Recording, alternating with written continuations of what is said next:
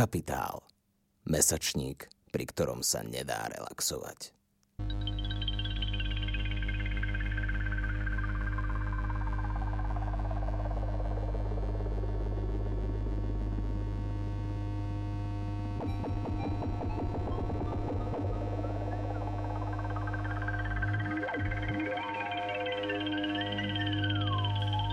Vítajte pri počúvaní literárneho podcastu Koniec hry, ktorý pripravuje angažovaný mesačník Kapitál. Moje meno je Tomáš Hučko, som publicista a šéf-redaktor Kapitálu.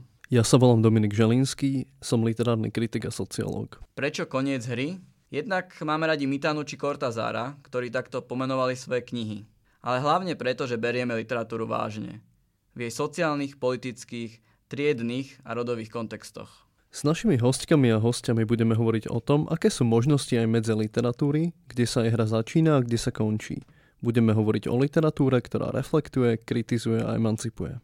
O autorkách, autoroch a dielach, ktoré sa nevždy zmestili a nevždy hodili do oficiálneho kánonu. Prosto o literatúre, ktorá nás baví. Toto je koniec hry. Dobrý deň, eh, vážení poslucháči a poslucháčky podcastu Koniec hry, ktorý pripravuje mesačník Kapitál. Keďže vo februári uh, máme tému kapitálu uh, kultúrne politiky, uh, rozhodli sme sa trošku pozrieť aj na uh, kultúrnu, kultúrne politiky uh, literárnych inštitúcií a možno najviac, ne, najviac z nich na literárny fond. Keďže podľa implementačného plánu revízie výdavkov na kultúru sa chystá novelizácia zákona o umeleckých fondoch. Pri tejto príležitosti vzniklo aj niekoľko iniciatív smerujúcich k vízi týchto fondov. A budeme sa rozprávať o tom, aký je ich súčasný stav a čo treba zmeniť. Dnes máme experimentálne dvoch hostí, respektíve hostku a hostia. Našou hostkou je Barbara Sigmundová, prekladateľka, spoluzakladateľka občianskeho združenia Doslov a Michal Hvorecký, spisovateľ a prekladateľ. Takže vítajte v našom podcaste. No začneme možno takým uh, kratším uh, pohľadom do histórie uh, a povedzme si, ako vyzerali tieto literárne inštitúcie možno aj iba krátko, že pred rokom 89 a potom aj keď prišla zmena v roku 89, a aká sa, ako sa inštitúcie, ktoré podporovali tvorbu, podporovali spisovateľov, ako sa zmenili, eh, či nastala nejaká ich eh, revízia, reformácia. Michal, možno vieš nám k tomu niečo povedať? Uh-huh. Určite skúsim. Ako literárny fond je v podstate stará inštitúcia. On vznikol ešte v tom stalinskom období 50. rokoch.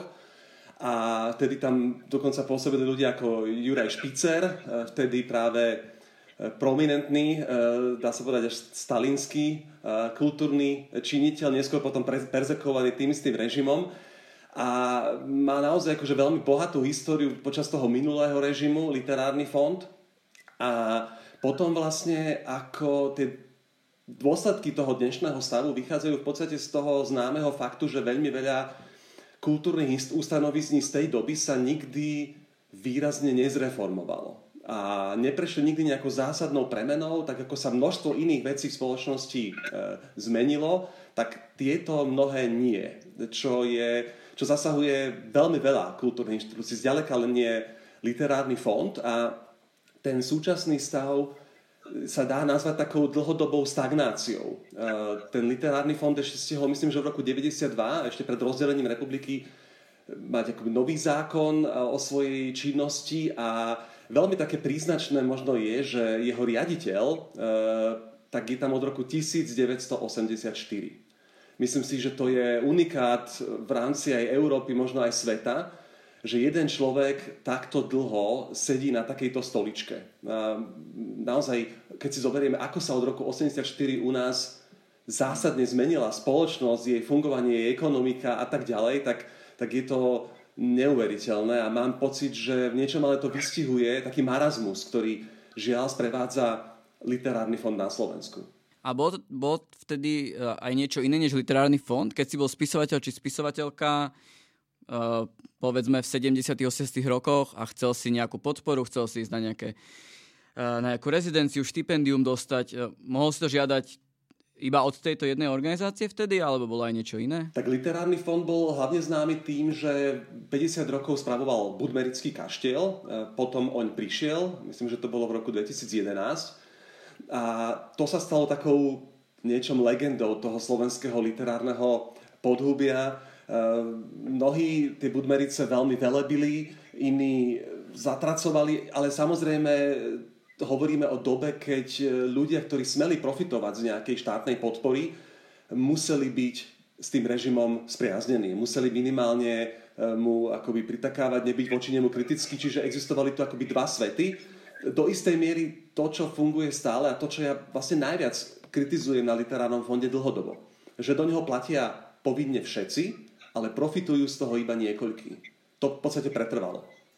Myslím, že tam je vlastne dosť široký ten, ten rozsah tých platiteľov. Neviem, či neplatia stále ešte programátori napríklad. To bola taká zaujímavá, bizarná absurdita, lebo píšu kód. Ja by som sa možno spýtal na to, že teda Michal, ty si hovoril o tom, že tie inštitúcie sa nemenia. A prečo si myslíš, že to tak je? Alebo aj Barbara, ak máš možno na to nejakú, ako, nejaký názor, že prečo práve vlastne kultúrne ustanovizne mm, ne, neprešli z veľkej časti možno okrem FPU jeho vzniku ako nejakou, nejakou transformáciou. Je ten riaditeľ taký dobrý? Ja by som možno ešte doplnila to, čo hovoril Michal. Na stránke Literárneho fondu sa dá aj stiahnuť, je tam voľne dostupná publikácia 50 rokov Literárneho fondu, ktorá mapuje činnosť Literárneho fondu od roku 1954 až do roku 2004 a z tejto publikácie sa dá uh, získať taký ako približný prehľad o tom, aké všetky činnosti ten literárny fond vykonával a aké funkcie mal plniť. A naozaj ten rozsah tých, tých aktivít, o ktoré sa literárny fond usiloval, bol veľmi široký a bol tam veľmi silný dôraz na, na sociálnu funkciu. Literárny fond sa snažil vytvárať čo najlepšie sociálne zázemie pre tvorcov, a o to v podstate, alebo teda deklaruje e, až do dnes, že sa o to snaží, čo je taký najvýraznejší rozdiel možno v porovnaní s Fondom na podporu umenia alebo s audiovizuálnym fondom. Ale snažil sa uh, aj uh, pôsobiť vlastne na kultúrnu politiku v iných oblastiach, snažil sa aj nejakým spôsobom formovať umelecký vkus verejnosti, ale aj iniciovať tvorivú činnosť v tom zmysle, že vypisoval rôzne tvorivé objednávky, takisto oceňovať alebo stimulovať tvorcov rôznymi oceneniami. Je zaujímavé, že v istom období mal, mal literárny fond aj sekciu autorského práva, čiže sa angažoval aj v tejto oblasti, pripomienkoval novely autorského zákona a tu hovorím už aj o období po roku 1993. Ešte koncom 90. rokov prišiel fond e, s takou iniciatívou, že sa snažil rozbehnúť projekt podpory prekladu e, diel základného fondu svetovej literatúry. Predpokladám, že e, to malo byť nejakým spôsobom prepojené na vydavateľstvo Slovenský spisovateľ, ktorý dodnes patrí pod literárny fond. No po roku 2000 už takéto nejaké iniciatívne snahy alebo nové projekty zo strany literárneho fondu nevidíme. Postupne ako keby fond upúšťal od snách kultivovať vkus verejnosti a dokonca v roku 2014 v jednom rozhovore uh, Otakar Kožínek, vtedajší predseda Rady literárneho fondu, uh, povedal, teraz budem citovať, že literárny fond nepodporuje nejaké projekty, nejaké knihy ani filmy, ale iba fyzickú osobu, čiže podporujeme individuálnu tvorivú činnosť. Koniec citátu. A teda myslím, že v tomto duchu funguje literárny fond až dodnes. No, my, my dnes teda hovor, hovoríme a asi aj budeme hovoriť o nejakej uh, reformácii tej inštitúcie, preto ako vravíš, že uh, už, už, už, na, už uh, naznačuješ nejaké problémy tam. Ale mňa zaujíma, či, či, takáto, um, či nejaké takéto iniciatívy na ich zmenu neprišli aj skôr, uh, než, než až dnes. Um, Mišo, ty si mi raz rozprával o nejakých uh, pokusoch o taký puč uh, vo viacerých týchto literárnych inštitúciách. Neviem, či k tomu môžeš nám niečo povedať. Ja by som ešte možno kratučko nadviazal na uh, Barbarine slova a v tom zmysle, že naozaj ten režim odmeňoval tých lojálnych umelcov. To je veľmi dôležité povedať. Ja som bol, priznám sa, v Budmerice jediný raz v živote, paradoxne s Dušanom Dušekom, ktorý ma tam tak previedol a, a okrem iného mi ukazoval ako tam boli tie zobrané spisy Vojtecha Mihálika. Neviem, či to je iba urbánna legenda, ale Dušek mi tvrdil, že Mihálik za socializmu, za, ten, za tie zobrané spisy zobral milión československých korún. Uh, tak to je len ako príklad toho, že ako tí naozaj prominentní režimní autori boli odmeňovaní za to, že sú, sú, akoby podporovali ten režim aj propagandisticky. A samozrejme, oni sa týchto privilégií ani po revolúcii nechceli vzdať. A treba povedať aj to, že za mečiarizmu Mečiar, takisto ako to vedeli robiť tí komunisti v tých 50 rokoch, tak stavil veľmi na tie kultúrne politiky, na tých lojálnych, akoby participujúcich, kolaborujúcich umelcov, ktorým sľuboval podobné benefity, akým sľuboval ten predchádzajúci režim. A to je dôležitá otázka, Dominik, ktorú si položil, že prečo sa tie inštitúcie nezreformovali. Predovšetkým nebola politická vôľa ich meniť. A, a tá podľa mňa stále do, do veľkej miery chýba, pretože sa to tak iba presúvalo, ale už je to vlastne 30 rokov čo nie sme pripravení hovoriť napríklad naozaj otvorenú diskusiu o budúcnosti Národného divadla, len veľmi ťažko, pomaly, zdlhavo sa reformujú veľké národné inštitúcie, ako Národná knižnica a podobne. Ale to je samozrejme iná téma. Ja sa priznám naozaj, už som napríklad pred 9 rokmi s pomocou e, poslancov Magdy Vášariovej a Mira Beblavého sme rozbehli petíciu o zdobrovoľnení tých povinných dvojpercentných odvodov Eh, ktorá vtedy mala pomerne veľký ohlas. Získali sme vyše 3000 podpisov, vrátanie rektorov umeleckých vysokých škôl, vlastne kľúčových aktérov z branže. A na to musím povedať, že vtedy Otakar Kožínek za Litfond vyhlásil, že nás je maximálne 10 až 15, citujem ho, z literárneho týždenníka, ktorí sme proti tomu povinnému plateniu. Nakoniec bolo vyše 3000 ľudí a, a lenže ako bolo jeho právo. Aj minister kultúry Marek Maďarič e, zmietol našu petíciu a nedostala sa potom, vlastne ten zákon neprešiel, tá zmena legislatívna sa nepodarila. A e, bol to jeden z takých pokusov otvoriť diskusiu a pravda je taká, že ten dôvod, prečo sme vtedy začali túto diskusiu, bol aj v hlbokej netransparentnosti a korupčnosti, ktorá sa začala spájať s literárnym fondom.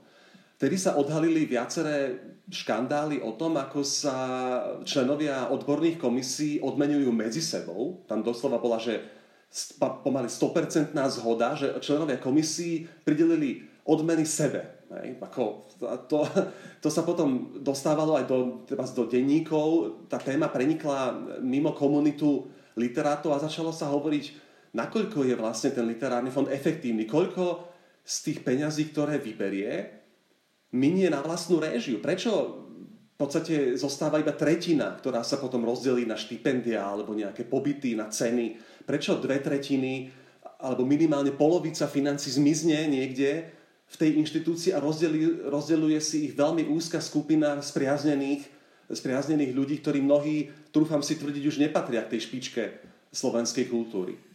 No, podľa mňa toto bola inak veľká otázka, ktorú teraz, e, alebo veľká téma, ktorú Michal spomína, vlastne tá netransparentnosť e, v rozdeľovaní finančných prostriedkov, že áno, tam bola proste zhoda, čo sa týka odmien, Um, veľká zhoda, uh, tam chcem vlastne pripomenúť robotu Michala Rehuša, niekedy z toho obdobia, ktorý sa zaoberal tým, že ako úspešní sú vlastne členovia komisí pri tom, keď žiadajú o podporu na svoje vlastné diela.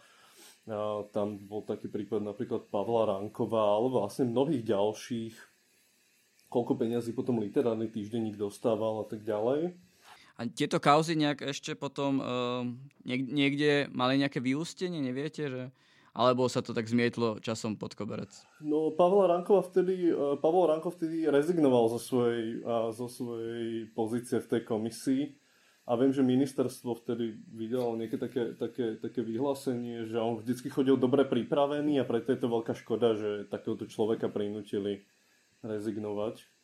Ale neviem, či to malo potom nejaký hlbší inštitucionálny zásah. Ja by som možno len doplnila, že keď hovoríme o literárnom fonde, tak treba brať aj do úvahy, že vlastne literárny fond o, je tvorený siedmimi pomerne autonómnymi o, výbormi, ktoré za, zastupujú rôzne oblasti umeleckej činnosti a že aj tá transparentnosť a aj tá činnosť, aj ten spôsob, akým sa rozdeľujú je, rôzne balíky peňazí na rôzne tie typy podpornej činnosti sa veľmi líši od tej komisie ku komisii. A ja som teda, ja dlhodobo pátram po tom, že vlastne akým spôsobom uh, ten výbor uh, tej sekcie pre umelecký preklad prideluje uh, financie a vlastne v nedávnej diskusii, uh, ktorú iniciovalo Ministerstvo kultúry, zaznela od Milana Richtera taká informácia, že vlastne v súčasnosti uh, všetci prekladatelia, ktorí si zažiadajú o podporu, ju aj dostanú, pokiaľ splnia tie úplne najzákladnejšie kritéria. To znamená, že musia mať aspoň jedno vydané dielo a musia predložiť nejaké tlačivá, hej, ukážku z diela, nejaký svoj profesijný životopis, vyplniť nejakú žiadosť. To znamená, že v tomto výbore fond dosiahol takmer nemožné a to znamená, že 100% odstránil konflikt záujmov, pretože tú podporu, ak to je tak, ako tvrdí Milan Richter, dostanú úplne všetci, ktorí si o ňu požiadajú. Vlastne jediným, jediným sítom je to, že musíte vedieť o tom, že ten literárny fond existuje a že takúto podporu poskytuje. Čo teda samozrejme e, nie je takáto informácia nikde na webe e, uverejnená, že všetci, ktorí by si o tú podporu požiadali, požiadali ju dostanú. Že to je len nejaká taká interná informácia. Ja by som tam vlastne možno ešte spomenul takú kľúčovú vec, ktorá súvisí s týmto literárnym fondom a s tou kritikou, ktorá aj voči nemu zaznieva a to, že vlastne nakoľko ide skutočne o dvojité zdanenie. A ja by som to schválne spomenul ešte v súvislosti s tou našou petíciou vtedajšou, že tedy sa Slovensko oháňalo všade vo svete, že máme tu rovnú daň. To sa stalo takou mantrou eh, a vlastne sa stále tako, to vyzdvihovalo ako nejaká obrovská prednosť. A ja som len stále pripomínal, že tu nikdy nebola rovná daň. Kreatívni ľudia vždy boli z nej vylúčení a ja som v tom období a všetci kreatívni ľudia sme platili o 2% vyššie dane ako väčšina korporácií. A to mi pripadalo ako vrcholne nespravodlivé a navyše ani nehovoriac o tom, že väčšina veľkých firiem dostávala rôzne formy daňových úľav a daňových prázdnin niekedy aj na roky, na rozdiel od um, tvorivých ľudí. Zatiaľ, čo literárny fond sa ne, neustále bránil, že to predsa nie je dvojité zdanenie, to je akoby dobrovoľný, nejaký akože so, dobrovoľne povinný solidárny príspevok. A, a ja v tomto smere stále tvrdím, že solidarita mi príde nesmierne dôležitá. A práve aj v tomto krízovom období, ako je pandémia. Ale to, čo robí literárny fond, nie je skutočná solidarita. To je solidarita pre vyvolených a pre spriaznených. A, a takú nepotrebujeme, keď máme, vidíme, že existujú iné, efektívnejšie nástroje, ako takomto krízovom období tvorivým ľuďom pomôcť. Aby sme sa presunuli potom vlastne konkrétnejšie do dneška. A v akom stave je podľa vás podpora literárnych tvorcov a prekladateľov a dnes? Kam sa môžu obrátiť pri záujme o podporu, štipendium alebo rezidenciu? A čo sa týka prekladateľov, tak tých možností nie je až tak veľa. Pre prekladateľov do Slovenčiny poskytuje štipendia okrem teda literárneho fondu iba Fond na podporu umenia. Aj to teda len od roku, myslím, 2015. A vlastne doteraz, doteraz tu bol jediný literárny fond, ktorý mal jednak štipendia, jednak uh, tvorivé pobyty pre prekladateľov. Takisto prekladateľom vlastne literárny fond je jediná inštitúcia alebo je, jediná organizácia, ktorá vyhlasuje uh, ocenenia, ktorá udeluje ocenenia za umelecký preklad uh, a ktorá organizuje aj študentské súťaže umeleckého prekladu. Uh, je dôležité povedať, že, že literárny fond zohral dôležitú úlohu v, v histórii teórie, teórie prekladu alebo v rozvoji slovenskej translatológie od roku 1975 v podstate až do dnes každý rok prebieha letná škola prekladu, aj keď teda dnes to už nie je také unikátne a prestížne podujatie, ako to bolo kedysi, ale v tých začiatkoch to naozaj bola dôležitá platforma, kde zaznievali aktuálne poznatky z oblasti translatológie a kde prebiehali akési školenia mladých tvorcov, alebo dnes by sme to nazvali workshopmi, kde naozaj ako fungovala uh, veľmi, veľmi aktívna a živá výmena aktuálnych poznatkov a aj ako keby taký, taký, to boli také ako keby mentoringové programy pre, pre prekladateľov, čiže tu naozaj literárny fond zohral uh, v minulosti veľmi významnú úlohu. Uh, inak literárni prekladatelia v podstate na Slovensku nemajú, nemajú nejakú inú oporu. Existuje, existuje viacero združení prekladateľov, každé z nich je zamerané na inú oblasť.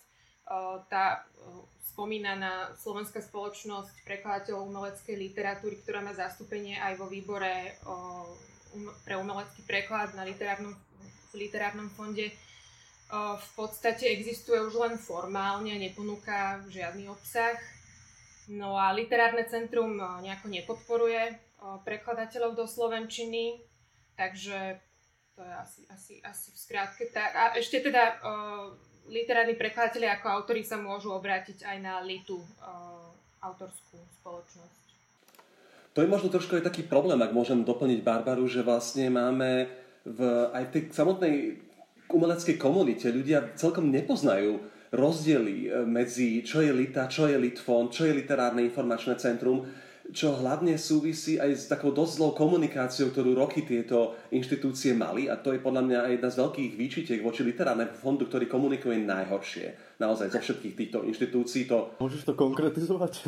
E, no, nekomunikuje väčšinou vôbec. E, práve sa to ukázalo v čase korony, keď v marci 2020, keď korona prepukla a naozaj zaskočila tú kreatívnu komunitu a mnohých uvrhla do, do veľkých problémov, tak e, literárny fond sa úplne odmlčal e, na, na svojej stránke, zverejnil, že v podstate akoby nemôže vykonávať svoju činnosť a ozval sa až niekedy koncom mája, čiže ako v čase najakutnejšieho e, riešenia korony v podstate vôbec nebol dispoz- k dispozícii s nejakými návrhmi. Potom postupne začali pod tlakom aj verejným e, hovoriť o tom, že teda začnú poskytovať nejakú sociálnu pomoc ľuďom zvlášť veľkej núdzi, ale, ale ako trvalo to dlho a, a treba povedať, že dnes vidíme, že sa dajú takéto inštitúcie pomerne jednoduchými krokmi meniť. E, spomeniem napríklad Litu, ktorá pod vedením e, pani Evy Vozárovej urobila obrovský krok dopredu k takej transparentnosti, otvorenosti.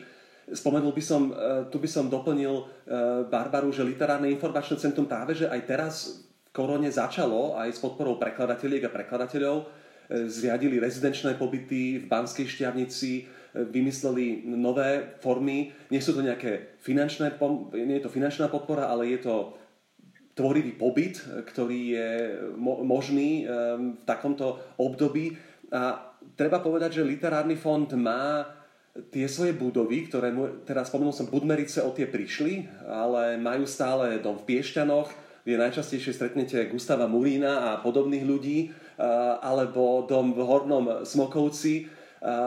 Takže ako majú nejaké nehnuteľnosti, ktoré by mohli byť potenciálom pre nejaké tvorivé miesta, ale, ale deje sa toho žalostne málo. Keď sa Dominik pýta na tú komunikáciu, tak teda môžem povedať aj takú vlastnú, vlastnú skúsenosť možno. Tá, tá, zlá komunikácia uh, spočíva možno aj v aj v tom, ako vyzerá tá ich web stránka. Nie, nie len to, že vyzerá ako z 90. rokov, ale je naozaj veľmi ťažké tam niečo nájsť. Ja som snažil uh, minulý rok uh, nájsť informácie o tom, ako získať nejaké štipendium prekladateľské a mám pocit, že som aspoň že som trochu digitálne gramotný a napriek tomu som to nenašiel a musel som sa proste informovať niekde, rôzne telefonovať, kým som sa preklikal v takých rôznych skrytých šuplíkoch toho webu a ako to vôbec je možné a, a, a takéto veci ako, ako je um, rezidencia uh, v Piešťanoch alebo Smokovci, tak to som tam nenašiel vôbec. Na druhú stranu si myslím, že je dosť nefér akože vyčítať im zlú komunikáciu, pretože napríklad otvorený list eh, pani ministerke ohľadom zrušenia teda tej dvojpercentnej dane, ten nájdeš hneď takto na tom, na tom portáli, ktorý vlastne vydali v, v novembri, myslím, Uh, dobre, ja, Michal teraz si veľa hovoril, veľa si spomínal rezidencie, a vlastne Barbara ich spomínala. A, a predtým si, sme sa bavili chvíľku o, o Budmericiach. To bol prípad, ktorý ako rezonoval a pre mňa je napríklad otázkou, že aký, akú funkciu majú rezidenčné pobyty, um, alebo že či to je možno skôr taký práve nejaký prežitok, ktorý neplní vlastne veľmi nejakú inú než povedzme socializačnú úlohu a že tam je vždy to riziko, že ako vzniká potom nejaká kasta autorov naviazaných na tie inštitúcie, ktorí si ako medzi sebou cirkulujú proste pobyty ako nejakú formu proste pohodlia. Takže či si myslíte, že toto je vlastne niečo, čo má ešte zmysel a prípadne ako bojovať možno s týmito tendenciami? No, ja si myslím, že rezidenčné pobyty určite majú svoj zmysel. Uh, hoci teda nepredstavujem si pod tým nejaký rekreačný pobyt v kaštieli, ale skôr si uh, pod tým predstavujem uh, buď cestu do zahraničia, teda teraz opäť hovorím uh, o prekladateľoch, uh, keď prekladám napríklad niečo zo španielčiny, tak je pomerne logické, že uh, pobyt v Španielsku, v prostredí, kde môžem byť v kontakte s tým jazykom, alebo aj s, tvorcom, ktorý to dielo vytvoril. Prípadne, môže, ak môžem spolupracovať s nejakým mentorom, tak to môže naozaj veľmi prospieť výslednej kvalite toho prekladu. Takisto pre prekladateľov si myslím, že je veľmi užitočné, ak majú pokojné miesto, kde môžu pracovať tu by som len povedala, že väčšina prekladateľov teda spolupracuje s vydavateľstvami externe, čiže pracujú ako umelci na voľnej nohe z domu. Veľmi často sú to matky rodín, ktoré robia, ktoré robia preklady ešte popri inej práci. To znamená, že, že, že prekladajú po obede, keď majú deti doma zo školy napríklad, alebo po večeroch, keď deti spia, alebo po víkendoch. To znamená, že ak sa potrebujú naozaj sústrediť na prácu, tak im veľmi pomôže tá možnosť eh, nejakých pár týždňov stráviť v nejakom pokojnom prostredí. Ale um, my sme napríklad s doslovom navrhovali, eh, keď sa začalo diskutovať o umeleckých fondoch, že by napríklad uh, prekladateľom pomohol aj coworking, že by mohli za nejakú dostupnú cenu využívať priestory coworkingu. Takisto, ako som už aj spomínala, tak tieto priestory, ktoré môžu využívať umelci, môžu slúžiť aj na rôzne konferencie, vzdelávacie konferencie, umelecké konferencie, prezentácie tvorivých diel pre, pre verejnosť, takisto na sieťovanie rôznych medzinárodných literárnych a prekladateľských domov. Ako je tam obrovská škála využitia. Čiže podľa mňa tie rezidenčné pobyty alebo takýto typ spisovateľských alebo prekladateľských domov no, určite je veľmi prínosný. Ak sa to robí na základe nepotizmu a nejakého klientelizmu v nejakých malých komunitách ľudí, netransparentne, neprehľadne, tak samozrejme je to, to je úplne nesprávny prístup a neakceptovateľný, ak to má byť hľadené z verejných zdrojov. Ale ak je to robené otvorene, naozaj ako bezprahovo pre, pre všetkých, tak myslím si, že ide o vynikajúci spôsob, ako dnes ako zabraňovať okrem iného toho, tomu, aby sa z tvorivej triedy stával taký nový prekariát. Jednoducho vie to tým ľuďom ako dať nejakú istotu, nejakú, nejaký pocit stability, aj nejakého možno uznania a, a často aj to vie naštartovať veľké veci. Ako ja spomeniem napríklad také známe rezidenčné domy, ako je literárne kolokvium v Berlíne pri Vanze, alebo prekladateľský dom Loren vo Švajčiarsku. E, na takýchto miestach sa zrodia napríklad projekty, ako je hostovanie Gruzínska na frankfurtskom knižnom veľtrhu, ktoré pre jednu malú literatúru umožní, že v priebehu roka dvoch vyjde 50 gruzínskych súčasných románov, liriky, v Nemčine a, a, a podobné veľké veci, ktoré sa žiaľ teda zatiaľ slovenskej literatúre podarili len vo veľmi malom, a, a, ale istý potenciál sa tam rozbehol. A e, práve, že rezidencie sa stali pre niektoré krajiny takým štartom aj do svetových literatúr, že tam sa rodia kontakty, ak sa to nezneužíva na nejaké iba osobné obohacovanie alebo nejaký osobný prospekt, tak to vie naštartovať veľa dobrého networkingu a, a myslím si, že práve že na Slovensku my máme veľmi slabú skúsenosť ehm, s týmto, skôr sme to poznali zo zahraničia, lebo niektorí autori chodia už prirodzene do, do cudziny. Ehm, veľmi dobrý príklad je nedaleko od Bratislavy ehm, mestečko v Rakúsku Krems, kde kedy si bol jeden malý byt, dnes už je myslím 5 tam bytov pre rôzne umelecké druhy a z Kremzu sa postupne stalo také malé veľkomesto stredoeurópskeho umenia a kreativity. Práve to začalo tým, že tam vznikol silný rezidenčný program. Ja by som ešte možno toto doplnil otázkou. Um, obidva ste spomínali problematiku transparentnosti pri tom a možno by som zopakoval vlastne takú, taký argument, ktorý na Slovensku zaznieva strašne často, že jednoducho sme príliš malá krajina na to, aby tu bolo nejakú formu objektivity možné zabezpečiť um, vo výberových procesoch. Um, a kort ešte teda uh, tá literárna scéna je malá, alebo umelecká scéna. Um, ako, by, a, ako je možné zabezpečiť vlastne v, tomto výberovom, v týchto výberových procesoch nejakú formu objektivity? Ak môžem začať, ja mám pomerne bohatú a intenzívnu skúsenosť e, so zriadením a presadením a potom aj s ukončením grantového programu Bratislavskej župy, kde som bol v roky e, člen poroty, pomáhal som aj trošku formovať ten program, keď e, vznikal ešte za župana Freša. A bol to v tom období podľa mnohých, e, to nehovorím podľa svojho názoru, ale podľa toho, čo sa vtedy diskutovalo, jeden z najtransparentnejších, najotvorenejších grantových programov a verilo sa vtedy aj, že bude vzorom pre ďalšie župy na Slovensku e, v presadzovaní podobných programov na tej lokálnej úrovni, krajskej alebo župnej. A lenže čo sa stalo? Po istých rokoch sa vzbúrili politici, vzbúrili sa župní poslanci, pretože im prekážalo, že o financiách rozhoduje nezávislá odborná komisia, kde sa striedali členovia, kde sa striedalo predsedníctvo a pretože im prišli o, o peniaze, ktoré pridelovali priamo svojim priateľom, svojim spriazneným inštitúciám, svojim, e, naozaj svojim kamošom a jednoducho zrušili tento grantový program v tejto podobe. A to je na Slovensku veľmi často problém, že politický tlak nežiada viac transparentnosti, ale menej.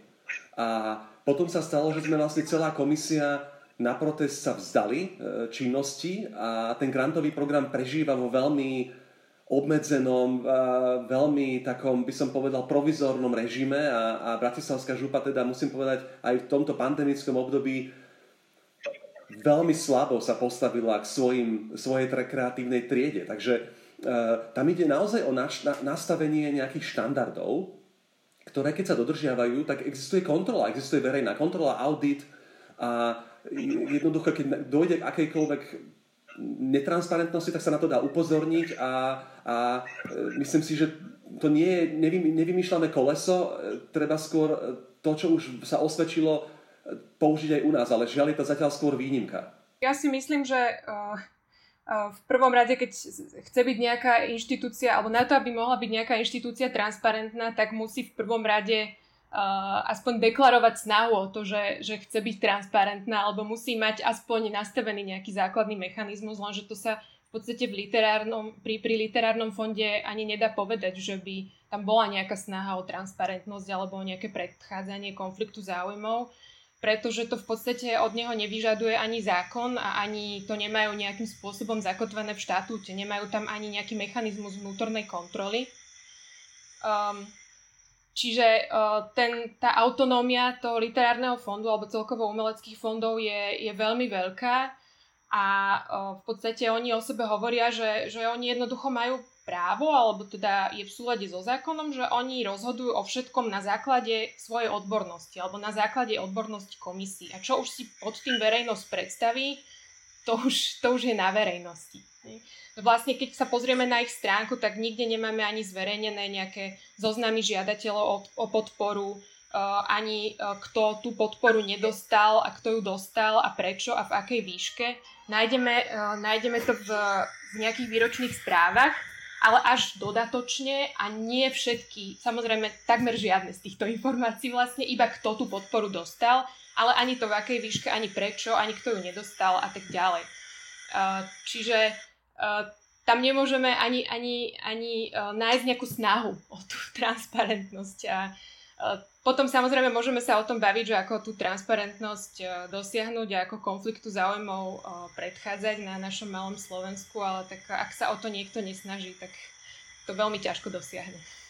No, mo- možno sa môžeme presunúť teda k tej samotnej reforme, o ktorej je vlastne tak implicitne reč celý čas. Keďže v súčasnosti tých iniciatív na reformu je viac nielen literárneho fondu, ja napríklad viem o takej dosť širokej iniciatíve na reformu výtvarného fondu. A, a Barbara, ty si súčasťou práve tej, tej, tej literárnej, aj s občanským združením Doslov. Tak uh, jednak uh, mňa by zaujímalo, či to vnímaš možno ako niečo ako generačnú výmenu a, a potom vlastne, či by si nám vedela predstaviť tie základné možno aj tie základné prvé kroky, ktoré ste podnikli. Ja by som možno upresnila, že my sme nejakú iniciatívu na, na reformu literárneho fondu sami neiniciovali, ale uh, boli sme prizvaní teda do tej jednej pracovnej skupiny a na základe výzvy štátneho tajomníka sme sa snažili tak komplexnejšie uh, v dokumente, ktorý sme spracovali, popísať situáciu literárnych prekladateľov, pretože ja si myslím a viacerí členovia nášho združenia si myslia, že reforma literárneho fondu by mala byť súčasťou uh, nejakého širšieho strategického plánu Ministerstva kultúry pretože akokoľvek bude nastavený uh, nejaký podporný systém alebo systém štipendií alebo nejakých sociálnych podpor, tak vždy to bude len nejaká záplata. Hej, alebo vždy to bude len nejaká doplnková podpora. Lenže u prekladateľov alebo v, v systéme odmeňovania prekladateľov ne, neexist, ne, nefungujú základné veci. Nefunguje je spravodlivý uh, systém odmeňovania napríklad, uh, ku ktorému by mohla dopomôcť uh, novela autorského zákona, ktorá sa teraz chystá, ale uh, ministerstvo zatiaľ neprejavilo veľký záujem um, transponovať európsku smernicu, na základe ktorej sa bude táto, táto, táto novela autorského zákona robiť v nejakom rozsiahlejšom, nejak, nejakej rozsiahlejšej podobe a zakotviť v autorskom zákone nejaké konkrétne mechanizmy, aby, zabezpeč, aby zabezpečili uh, proporčne, pro, pro, pro, proporčnejšie a spravodlivejšie odmeňovanie pre tvorcov. Uh, čiže my sme sa snažili uh, opísať v tom našom dokumente uh, tú problematiku prekladateľov v takom širšom zmysle a samozrejme súčasťou toho bola aj, bol, bol aj nejaký návrh na zlepšenie fungovania literárneho fondu a tu sme samozrejme teda požadovali lepšiu komunikáciu a väčšiu transparentnosť. Čiže chápem to správne, že tá iniciatíva prišla od štátneho tajomníka Ministerstva kultúry? Takto ono je to priamo v programovom vyhlásení vlády vlastne. Uh, to je dôležité povedať, že uh, v podstate vláda Slovenskej republiky sa rozhodla, že uh, skúsi meniť, inovovať ten existujúci systém umeleckých fondov a hlavne teda ako prvý krok si tam dali v tom e, vyhlásení evaluáciu, vlastne vyhodnotenie, v akom stave sa umelecké fondy na Slovensku nachádzajú. A ja by som tu možno ešte spomenul to, že e, keďže vieme, že existujú tri, literárny, výtvarný a hudobný fond, tak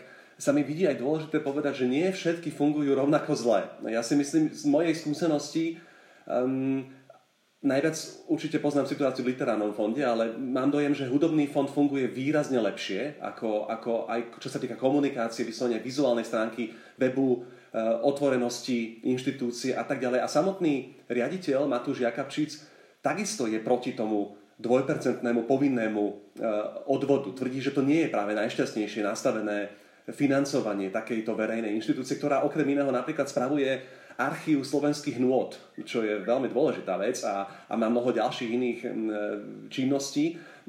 Takže ako v princípe si myslím, že vláda asi chápe po tých rokoch, že je to jedna z tých oblastí, ktoré v kultúre si súrne vyžadujú nejakú zmenu.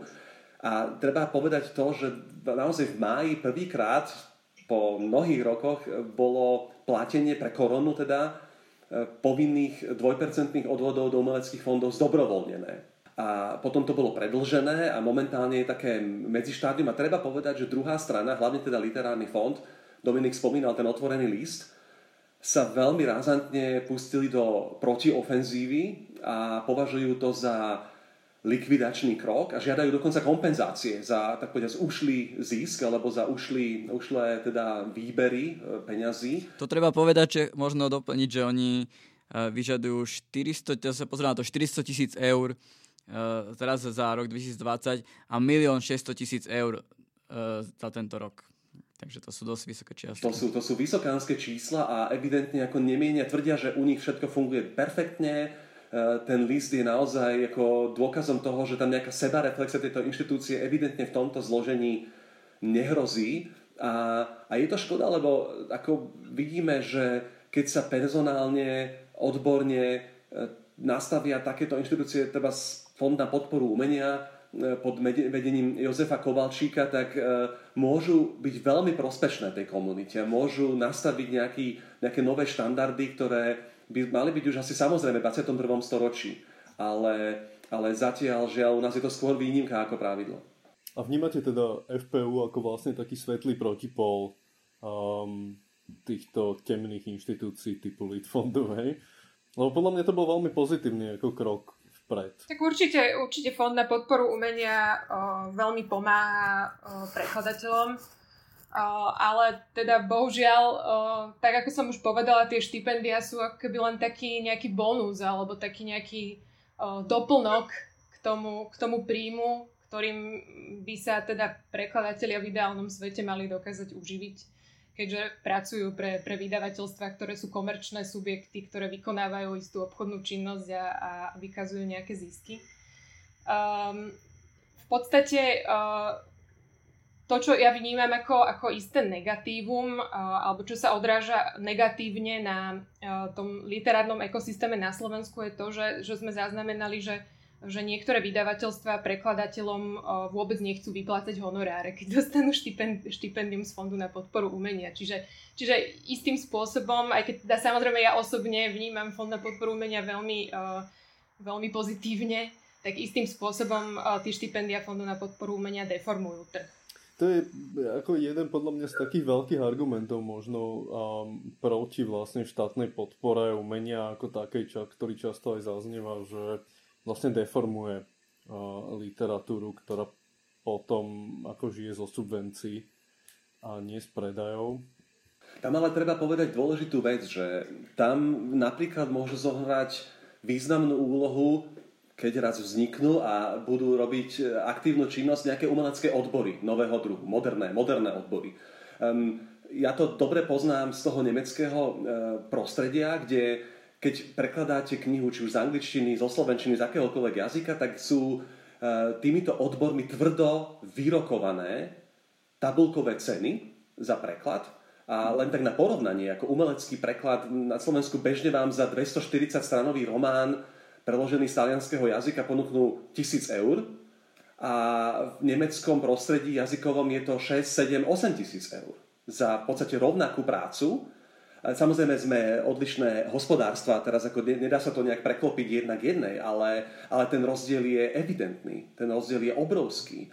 A to ne, nehovorím o tom, že aj tam si môžu títo istí prekladateľe a prekladateľky pýtať o teda štipendijný pobyt alebo môžu sa zúčastniť nejakej rezidencie. Čiže to je akoby bonus, ale nie, že da, teraz sa naozaj stáva na Slovensku, že vás osloví vydavateľ s ponukou, toto by som rád mal túto zbierku poviedok a povie, zožen si štipendium, my to potom vydáme a, a, a, alebo dohodníme sa na zmluve, že vlastne honorár bude na, pre, pre komisiu napísaný takto a, a potom uvidíme, čo reálne vyplatíme podľa štipendia. Hej. Takže to, vie to viesť aj takým nebezpečným deformáciám, keď si vlastne vydavatelia vzdávajú svojej povinnosti poctivo platiť za tvorivý výkon a v podstate to potom, ako je to taká veľmi nezdravá tendencia, ktorá môže, môže vážne poškodiť túto profesiu.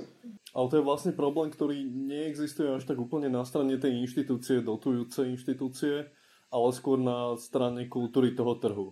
Presne to je to, čo som aj, aj ja tým chcela povedať, že vlastne ten štipendíny alebo ten podporný systém uh, treba nejakým spôsobom vnímať v takom širšom kontexte cel, celkovej kultúrnej politiky a na Slovensku vlastne máme ten problém, že umelci nemôžu kolektívne vyjednávať. Hej? Že, že tu sa vlastne pracovné právo dostáva do konfliktu so súťažným právom. A to je presne niečo, čo by podľa môjho názoru malo sa snažiť ministerstvo kultúry nejakým spôsobom odstrániť, či už nejakou novelizáciou autorského zákona alebo iným spôsobom, aby mala umelecká obec možnosť nastaviť si aspoň nejaké minimálne štandardy svojej práce. Aby potom vlastne nevznikala tá situácia, že excelentní prekladatelia, ktorých preklady sa tu čítajú 50 rokov, uh, ktorí sú, ktorých preklady sú vo všetkých učebniciach, sú odkazaní na dôchodku na sociálnu podporu literárneho fondu, ktorý im dopláca do minimálneho dôchodku. Hej, že to sú tvorcovia, ktorí nemajú žiadne tantiemy ani žiadne iné odmeny za to, že vlastne preložili kľúčové diela svetovej literatúry a naozaj významným spôsobom prispeli k rozvoju slovenskej kultúry. Čiže keď, e, keď, sa, keď sa vám podarí zreformovať literárny fond, tak ďalší krok je vznik e, slušných umeleckých odborov.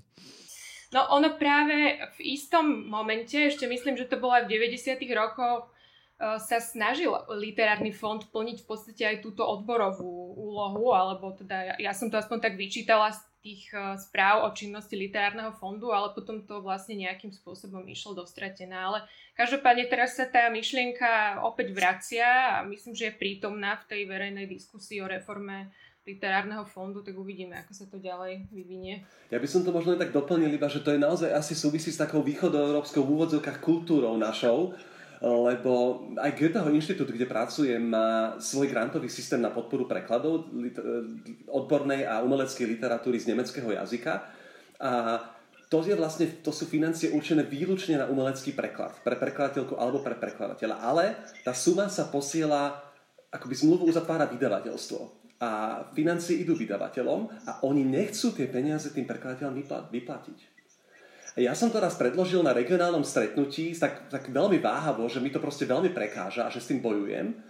A tam boli kolegovia z Poľska, z Estónska, až oni všetci, u nás je to presne takisto, u nás je to proste a nikto, celá východná Európa s týmto bojuje, že oni proste dostanú nejakú sumu z Mníchova, ale nechcú to dať tým, ktorým je to, povedia im, veď ty máš, zohral si si štipendium, máš nejaký honorár, tak buď spokojný, my to, my to využijeme na tlač alebo iné náklady. Hej? A len to je možno aj o takom širšom vnímaní vôbec tejto profesie. Hej? Že prekladateľstvo je tu, dá sa povedať, podľa mňa chápané veľmi, ako nemá to nejaké spoločenské uznanie širšie. Žiaľ, rád by som hovoril niečo iné, ale, ale je to profesia, ktorá je veľmi na okraji a tým sa možno dostávame k takému nejakému širšiemu problému vnímania akoby kultúry, že či teda u nás by bolo možné, aby na nejakom štátnom akte vystúpila nejaká 22-ročná poetka a predniesla 5-minútovú báseň, um, a, a, alebo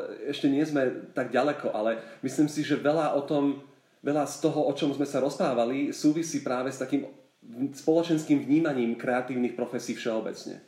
Tak pretože vlastne ako ťažko vnímať možno seriózne ako profesie, ktoré vlastne nemajú fungujúce inštitúcie, nemajú fungujúce odbory a tú spoločenskú ako, ako samotné vlastne rezignovali do nejakej miery na svoj vlastný tlak spoločenský. Tak ale to sa možno zmení teraz.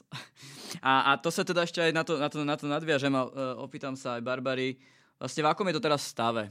Uh, že začali ste komunikovať uh, s ministerstvom, vôbec ako ministerstvo kultúry, ako komunikuje, či ste s tým spokojní a, a, a ako, ako to teraz prebieha, čo sú najbližšie kroky, a či vôbec uh, sa môže niekto zapojiť do tohto procesu, niekto aj zvonka napríklad, alebo...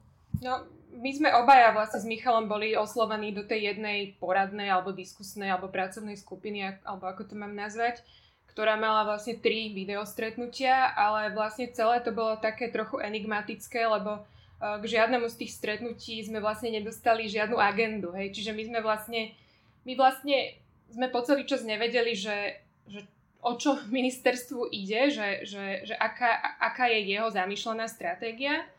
V podstate ministerstvo chcelo poznať len nejaké naše nezainteresované názory na literárny fond a na dvojpercentné odvody, ale nepovedalo nám, čo plánuje alebo um, aké, aké, aké stratégie zvažuje do budúcnosti. Štátny tajomník sa uh, vyjadril len tak veľmi vágne, že v hre Uh, sú stále všetky možnosti počnúť s úplným zrušením uh, umeleckých fondov až po zachovanie umeleckých fondov v takej podobe, v akej sú teraz a všetko medzi tým prichádza do úvahy. a že oni vlastne od nás chcú vyzbierať e, nejaké názory, ktoré sú úplne neovplyvnené tým, čo vlastne zamýšľa teraz robiť ministerstvo. No a teda my sme im dali za seba nejaké podnety. Ja som celkom privítala, že Inštitút kultúrnej politiky k tejto téme spravil aj dotazník, lebo si myslím, že určite nestačí to, že oslovili nejakých dvoch, troch zástupcov tých, tých jednotlivých oblastí a že, že, že je dobre zozbierať názory od nejakej širšej vzorky. Ale vlastne viac sme sa nedozvedeli. Nevieme ani, že o, akým spôsobom, kedy bude vyhodnotený, vyhodnotený ten dotazník, akým spôsobom sa výsledky z neho budú brať do úvahy, kto vlastne na tej reforme pracuje, v akom je to štádiu. Jednoducho žiadne ďalšie informácie nemáme. Neviem, či Michal má nejaké iné informácie ako ja. Mne tie tri mod, ako nemoderované diskusie pripadali ako veľmi frustrujúce a nemali nejaký cieľ, nejaký smer, nejakú akoby agendu, ktorú chceli vlastne riešiť a veľmi príznačne u dvoch účastníkov z literárneho fondu väčšinou buď vôbec nebolo počuť, alebo oni vôbec nepočuli nás. A nemyslím si, že to len nejako súvisí výlučne s technikou, ale že vlastne tam bol taký nejaký pre mňa až príznačný, jak taká bariéra, ktorá proste tá komunikáciu akoby nejak neumožňovala. Mne to veľmi pripomínalo inak tie diskusie, ktoré neprišli veľmi také formálne, že aby teda nejaká diskusia bola, aby sme si očiarkli, že tri urobí sa nejaký zápis a veľmi podobne prebiehali tie diskusie o tej akoby koronovej kríze na jar, ktoré si vlastne vyžiadala e, kreatívna komunita pod, na tlak, pod tlakom na ministerstvo kultúry a v podstate tam sa tedy tvrdilo, že vznikne nejaký krízový štáb, mňa by celkom zaujímalo, že aké sú jeho výsledky, lebo som sa nikde nedopátral, že k čomu vlastne dospel ten krízový štáb na ministerstve kultúry. Môj dojem je veľmi také akoby nekoordinovanej, necielenej, e, nekonkretizovanej práce zatiaľ z toho ministerstva. Pravda je taká, že ten návrh je v legislatívnom procese a bol, prebehol ten dotazník, my sme tam dotlačili našťastie aspoň k tomu, um, že to bol predlžené ten čas na vyplňovanie, lebo aj to najprv vyzeralo, že to bude nejakých 48 hodín. Uh, to sa podarilo, čiže aspoň to obehlo trochu tú komunitu, žiaľ v čase Vianočných sviatkov, ale aspoň. Uvidíme, nakoľko to bude potom vyhodnotené a sám som veľmi zvedavý, že či táto koalícia vôbec prežije a či stihne ešte v tomto smere urobiť nejaké zásadnejšie zmeny. Ako sa pozeráte vo všeobecnosti na aktuálne fungovanie ministerstva kultúry. Um, ak uh, sa neobávate povedať niečo, čo by možno poškodilo uh, možnosti prelobovať uh, produktívne iniciatívy v budúcnosti, um, ako ste spokojní s uh, novou garnitúrou na ministerstve? No, ťažko sa k tomu vyjadriť, pretože vlastne nevidím nejaké výsledky, ktoré by som mohla posudzovať. Ja aj vlastne celej tejto komunikácii ohľadne tej reformy o, mám veľmi zmiešané pocity, pretože neviem, že či takéto dotazníkovanie je vlastne o, dobré, pretože majú naozaj úprimný záujem zistiť o, situáciu v umeleckej obci, alebo že či je to iba taká nejaká zásterka, že veď vlastne konzultovali sme to s odborníkmi a s, umel- s umeleckou obcov a potom sme si urobili aj tak to, čo sme uznali za vhodné. Čiže ako Veľmi ťažko sa mi k tomu vyjadruje, ale mne rozhodne takýto spôsob e, komunikácie nekonvenuje, lebo je tiež strašne e, netransparentný. Neviem, kto na čom robí, kto je v nejakých poradných skupinách, prečo tam je, čo sa na tých poradných skupinách odohráva a viem, že všetkým to vadí z umeleckej obce, že teda v kuse sa všetci na to stiažujú, že vlastne vôbec nevedia, čo sa na tom ministerstve deje.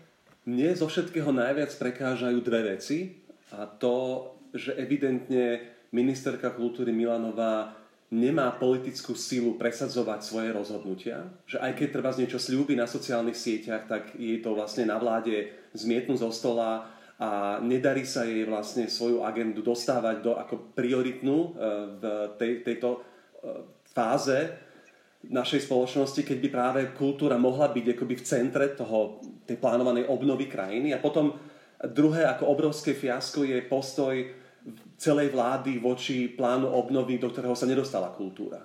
Mm. To je takisto ako veľmi zlá vizitka ministerky a je to aj jej zodpovednosť a je to podľa mňa naozaj taká vizitka chýbajúcej hĺbšej vízie toho, čo vlastne táto vláda, ktorá mala byť akousi vládou zmeny, chce v tej spoločnosti reálne dosiahnuť. A jednoducho minister Heger to komentoval jedinou vetou, oni majú dôležitejšie priority ako je kultúra. To je v niečím tako príznačné a, a tam podľa mňa z toho sa môže slovenská spoločnosť ešte veľmi dlho spamätávať, že práve u nás, práve v tejto situácii, v akej sa táto spoločnosť nachádza, sme kultúru úplne vynechali z plánu na zmenu, ktorý je veľmi reálny a je vyčísliteľný a, a mohol by priniesť ako možno fundamentálnu zmenu pri nejakom reštarte celého štátu. Hm, tak tu dúfajme, že uh, sa podaria, podaria nielen reformy fondov, ale celkovo sa zmení náš vzťah ku kultúre. Buďme optimisti nakoniec. My ešte máme takú, my tu máme takú rubriku s Dominikom, že sa pýtame našich hostí a hostiek, čo práve čítajú, ale tak mi napadlo, že keď teda máme dvoch uh, prekladateľov, prekladateľ, prekladateľku a vlastne tvorcov, tak by sme sa spýtali naopak, že na čom pracujete. Ja som práve minulý týždeň odovzdala preklad zbierky poviedok Nicole Kraus a teraz som zapustila do ďalšej zbierky poviedok argentínskej autorky Claudie Pineiro, takže mám také ženské obie, poviedkové obdobie.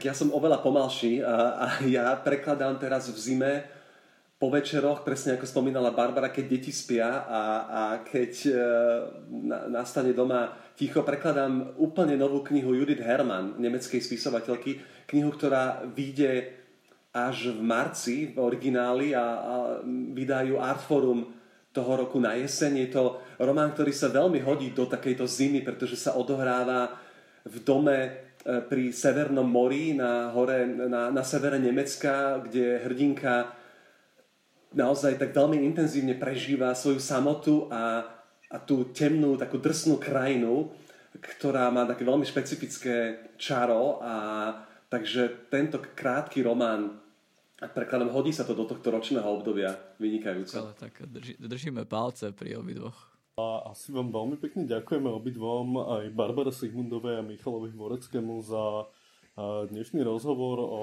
kultúrnych inštitúciách a kultúrnych politikách.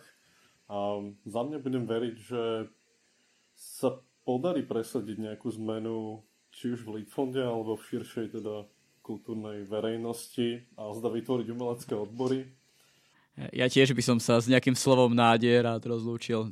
Dúfajme, že, dúfajme, aspoň, že aspoň niečo z tých navrhovaných vecí, o ktorých ste dnes rozprávali, sa podarí presadiť.